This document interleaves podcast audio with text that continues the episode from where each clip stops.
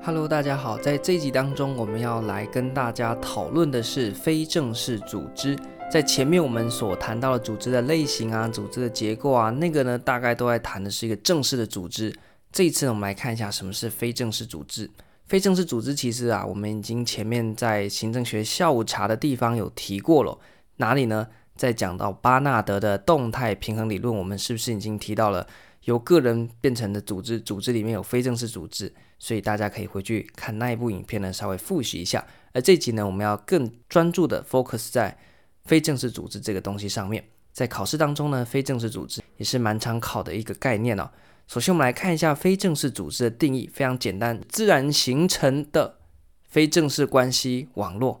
啊，也就是俗称的小团体。小团体大家就懂了。如果你要把它讲的文绉绉一点，就是自然形成的非正式关系网络，这个就是非正式组织啊。我们就用小团体，或者是我们在学校时候说所谓的小圈圈的概念来理解啦。好，那假设呢，今天在班级上面呢，总是会有好几个小圈圈嘛，可能有几个。像是班合啊，或者是在大学有所谓的系合，那这些人怎么形成的呢？我们来看一下非正式组织有哪一些特性。假设你们班有几个人，他们下课之后呢，就喜欢特别去买一些鸡排啊，或者是一些零食来吃，俗称的酒肉朋友啊。他们呢就觉得啊，我们下课都喜欢去那些买一些吃吃喝喝的，所以我们几个人呢。诶，兴趣蛮相近的，所以我们就聚在一起。那隔壁团的呢，比较喜欢打手机的，他们就几个人就聚在一起。所以，我们主要是根据情感的方式、情感的移入了，来形成我们所谓的非正式组织。我们来看它的特性哦。今天在一个组织里面呢，有分工嘛？但是在组织里面的分工呢，我们的职位是组织给的，那个是正式的名称。但是呢，你可能你是组长，那底下有你的组员，但是你跟你的组员可能没有很熟。这个呢，它的社会距离是比较远的。但在非正式组织，例如说这个组织里面有一群人下班之后呢，喜欢去打球的球友哦，他们的社会距离呢就会比较近，因为呢他们有一个情感的移入，那有打球这件事情呢把他们拉拢在一起。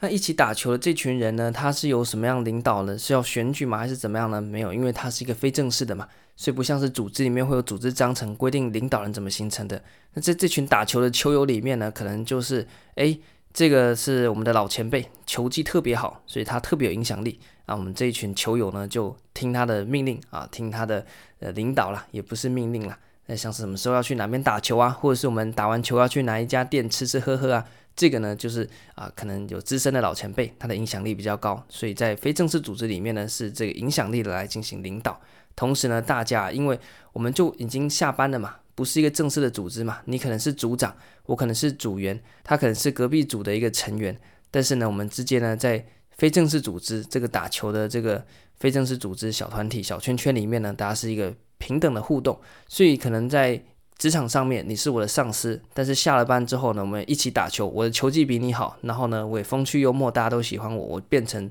这个非正式组织小圈圈的领导角色。我比较有影响力，那在这个里面呢，我的职场上的正式的主管，他可能会让我几分。那彼此呢是一个比较民主性的互动，大家可以一起来决定看要吃什么啊，没有说哎你是组长，所以就听你的，没有，因为我们已经下班了，这是我们的一个小圈圈。除此之外呢，这个成员之间呢会有一个重叠性，例如说我的瘦老爹里面呢就有刚刚讲的喜欢打球的小圈圈，那另外一边呢可能是喜欢去打手机的小圈圈，一下班就在围在那边打手机。那有一群人呢，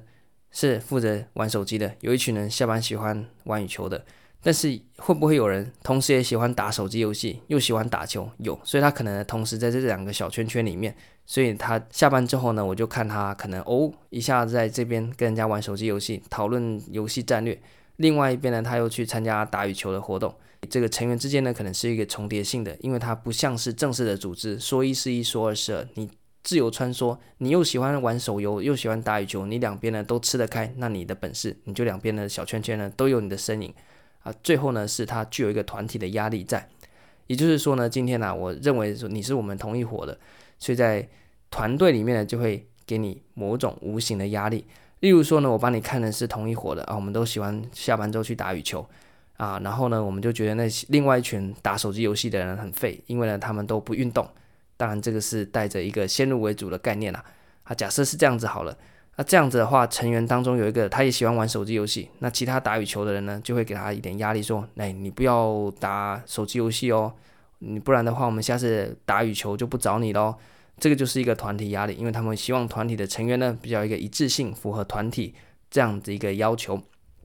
好，这是它的特性的部分。那么另外在类型的部分呢，我们可以从三个角度来去做一个分类。那在考场当中偶尔会出现，分别是哪几个呢？跟上一个单元蛮像的，可以从垂直的面向、水平的面向和混合的面向三个角度去看。在垂直的面向呢，顾名思义就是上下的关系啊。你说上下，那不是正式组织才有吗？正式组织里面呢，当然上司对下属有在他的职权上面的一个指挥命令关系，但是扣除掉这个正式的关系之外呢，长官和下属呢也可能会有正式关系以外的非正式关系哦，那就包含了共妻和寄生。那什么是垂直共妻呢？垂直共妻啊，就是长官和下属呢彼此掩护，所以相互依赖。可能呢，今天呢、啊，我们上下一体，沆瀣一气啊，里外交相贼啊。更上面的大 boss 来的时候呢，哎，如果呢下属呢去逼康上面长官的话呢，可能组织整个被裁了，大 boss 生气了，我们也没好处。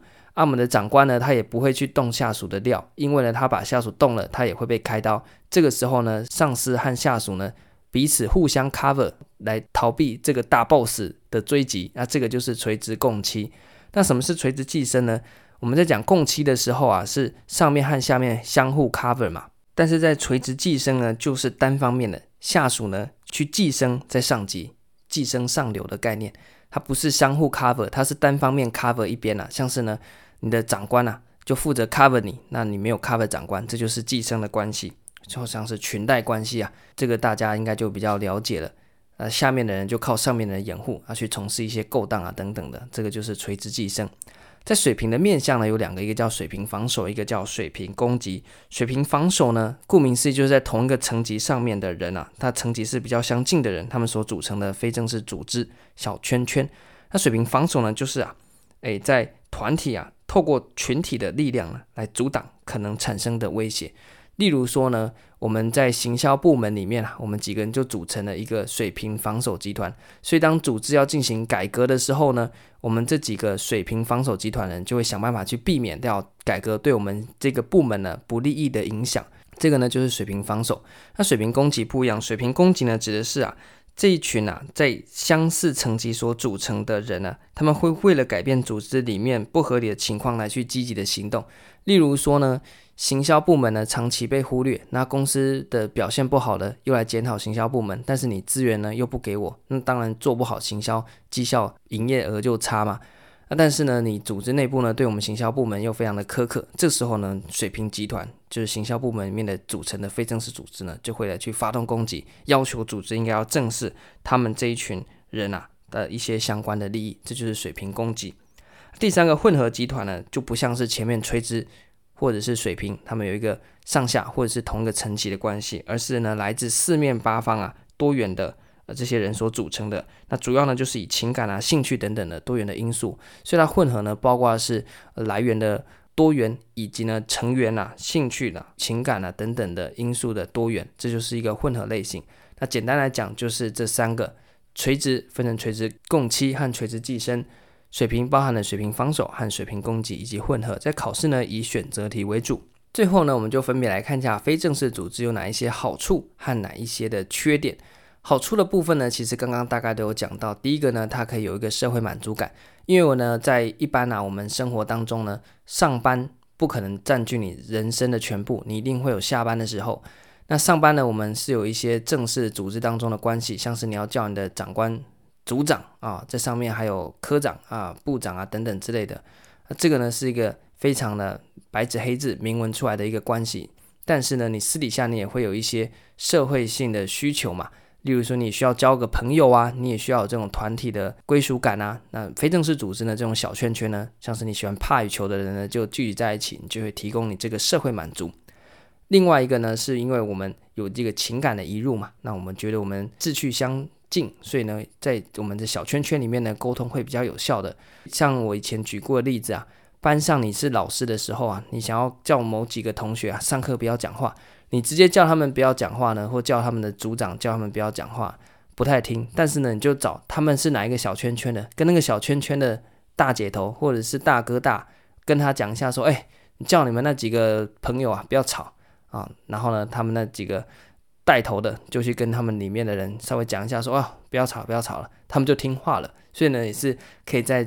运用非正式组织内部有效沟通的技巧来进行一个相关的管理。接下来就是它能够凝聚共识了。假设今天班上呢要办一个园游会的活动，那到底要卖什么东西呢？诶，如果班上有几个小圈圈，你可以透过这样的方式呢，那凝聚共识就比较快了。最后呢，则是有一个社会控制的功能。那社会控制呢，就是我们刚才前面讲到的，它可能会有一些团体的压力啊。班上你要管秩序都管不动，你就控制那几个小圈圈。那小圈圈的那个头呢，你就把它抓过来说，希望呢，你可以要求你们小圈圈啊，呃，上课不要讲话啊，保持比较好的秩序，这样子。让他们几个回去呢，做内部的要求，一下就控制起来了。因为呢，诶，我们的老大叫我们上课不要讲话。那你就不要讲话，你讲话我们就把你踢出我们的小圈圈哦，这样子的一个功效了。那当然好处是归好处，它也是有一些缺点的。缺点呢，大家就想到说，我们国小或者是国中那些小圈圈会有哪一些缺点？大概就是那一些啦。第一个呢是角色会冲突，像是前面讲的，诶，你同时可能是怕羽球团的，又是怕手机团的，那这样子的话呢，诶，打羽球那边就说你不准去参加对面哦，你参加对面我就不跟你好哦，有没有？角色会有一个冲突。那另外一种角色冲突呢，是跟正式组织的角色的冲突。例如说，在正式组织里面，他是你的上司，但是呢，在非正式组织里面呢，你们可能是平行的关系。但是有时候关系没拿捏好的时候呢，就容易产生一些尴尬或冲突的地方。第二个呢，是虽然它能够比较有效去沟通啊，但是这些小圈圈啊，也是谣言最容易散布的地方啊。喝咖啡聊是非嘛，通常就是一群人聚在一起，然后呢，一件事情就越讲越离谱。虽然有效沟通，反面呢，它也是比较容易传播谣言，进而导致组织的一些不好的影响。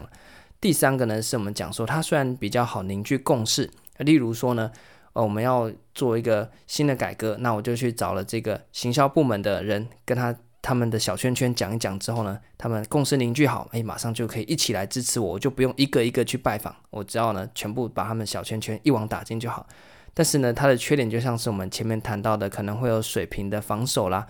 这样子一个集团形成，所以当组织要进行变革的时候，因为有一些小圈圈的串联，他们觉得人多势众啊，你这个改革会影响到我们的权利，所以我们就用小圈圈的力量来去背革你组织的改革，这样也是不太好的。最后呢，则是啊，会有产生团体盲思，这就是在社会控制、团体压力的底下，如果往不好的方向发展，它就会形成团体盲思的状况。例如说呢，我认为国内某政党啊，目前就出现了团体盲思，也就是说呢，他没办法容纳不同的意见。只要有一有不同的意见出现，他就直接把你视为啊，你是不是敌方阵营派来的卧底啊？哦，或者是呢，你是不是要挑战我们团队中央的一些权利啊？等等的，没办法接受不同的意见啊。他要求全体的人都要一致的意见啊。这个团体盲思是非常有趣的议题啊。之后呢，有机会的话可以单独做一集跟大家讨论。简单来讲，它就是非正式组织里面啊的一个非常重要的负面影响之一啊。以上呢，就是非正式组织这个概念，它的定义、